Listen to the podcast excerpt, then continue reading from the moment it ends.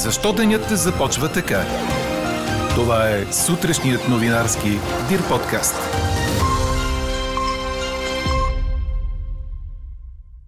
Онова, което не е било постигнато за две години, сега е било направено за дни. Така премиерът Кирил Петков обобщи резултата от приключилото късно с нощи посещение в Северна Македония. Чуйте репортаж по темата от пратеника ни в Скопие Елза Тодорова в сутрешните подкаст новини.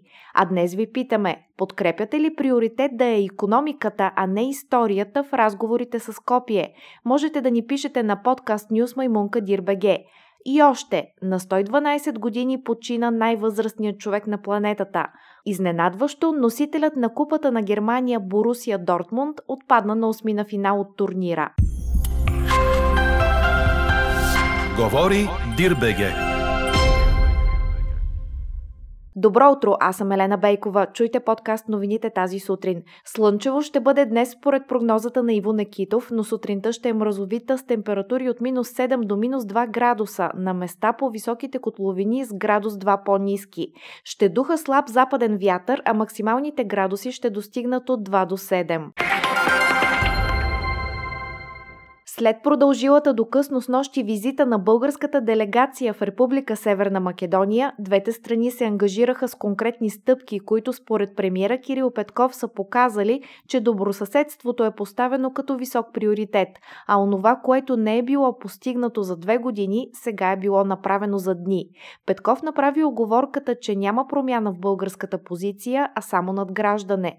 Какво се разбраха двете страни? Обобщава пратеникът ни в Скопие Елза Тодор Тодорова. Единият от ангажиментите е, че до 60 дни трябва да заработи самолетна линия между София и Скопие, каквато няма от години.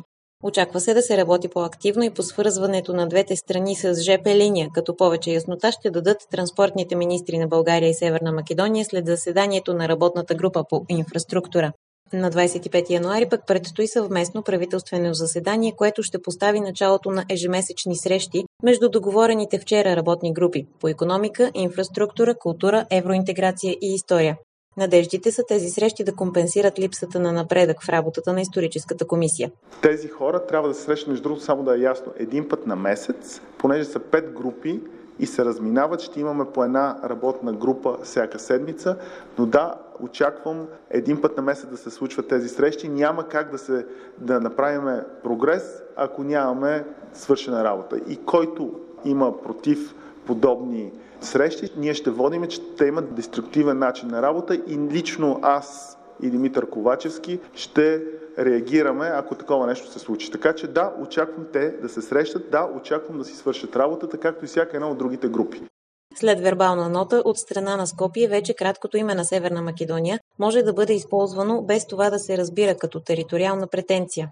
Това бе едно от исканията на българската страна като част от пътната карта за уреждане на двустранните спорове, известна като 5 плюс 1. Това значи дека Бугарија нема веќе да ја кочи употребата на краткото име во ниту еден меѓународен или билатерален процес и за тоа ги извести Обединетите нации. Изречно се потврдува и дека двете имиња се еднакво валидни и во која се потврдува отсутството на било каква импликација врз територијалниот интегритет на Бугарија. Друга новост е, че до два месеца в София ще има македонски посланник. Такъв няма в страната ни от около две години. С президента обсъдихме, че в момента, осъзнавайки, че не сме в най-високата си точка в взаимоотношенията между двете страни до този момент, имаме само възможност да надградим. Той така каза, че ще направи всичко, което зависи от него да бъде конструктивна част от този диалог, като например, за да не са общи приказки, в най-къс срок да имаме посланник от Република Северна Македония в София. Премьерът Петков увери, че няма опасност от санкции от страна на Съединените щати заради позицията на България и че това са били фалшиви новини. Беше категоричен и че защитата на малцинствата в Република Северна Македония остават приоритет.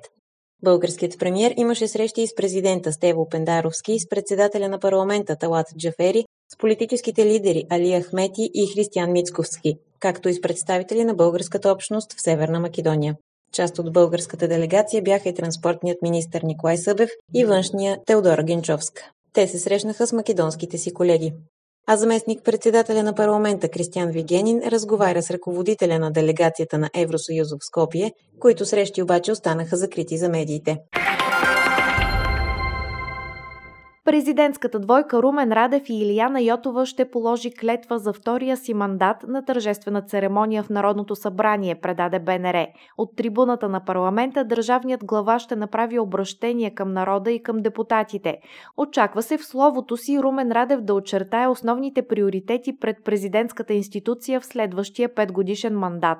На тържествената церемония, която е предвидена за 10 часа, са поканени премиерът Кирил Петков, министрите от неговия кабинет, членовете на Конституционния съд, представители на дипломатически мисии, на държавни институции и други. Всички официални лица ще бъдат посрещнати пред централния вход на парламента от представител на гвардейска рота.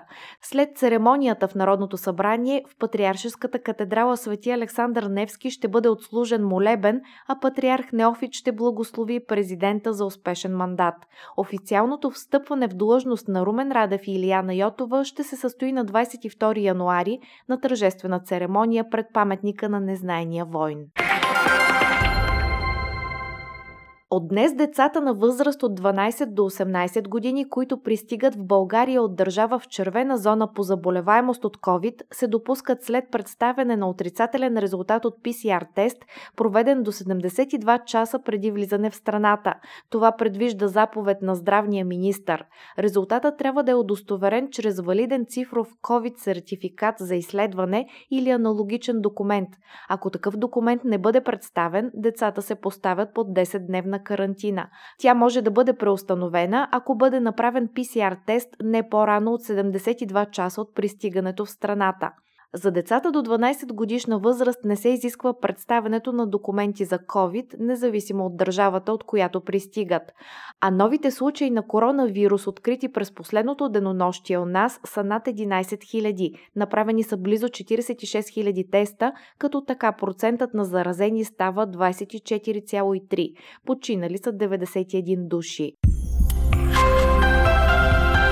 Четете още в Дирбеге!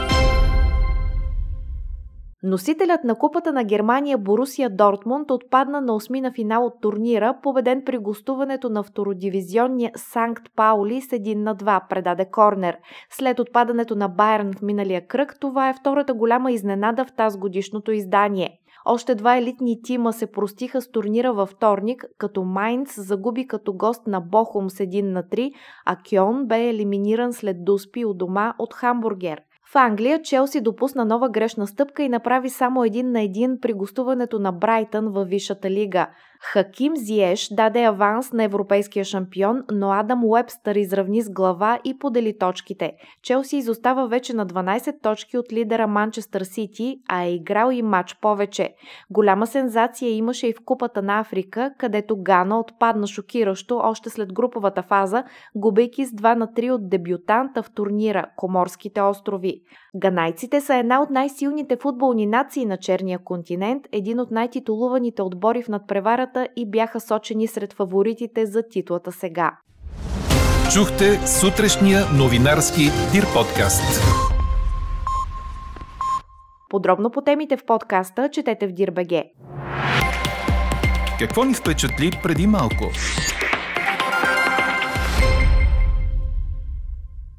Сатурнино де ла Фуенте, испанец, вписан в книгата на рекордите на Гинес като най-възрастният човек в света, е починал на 112 години, предаде Associated Press. Той е роден в град Леон на 11 февруари 1909 година. Бил е обощар и е започнал работа във фабрика за обувки на 13 години. Оцелял е при пандемията от испански грип, избухнала през 1918. С жена си Антония имат 8 деца, 14 внуци и 22 правнуци. А какво ще кажете за това?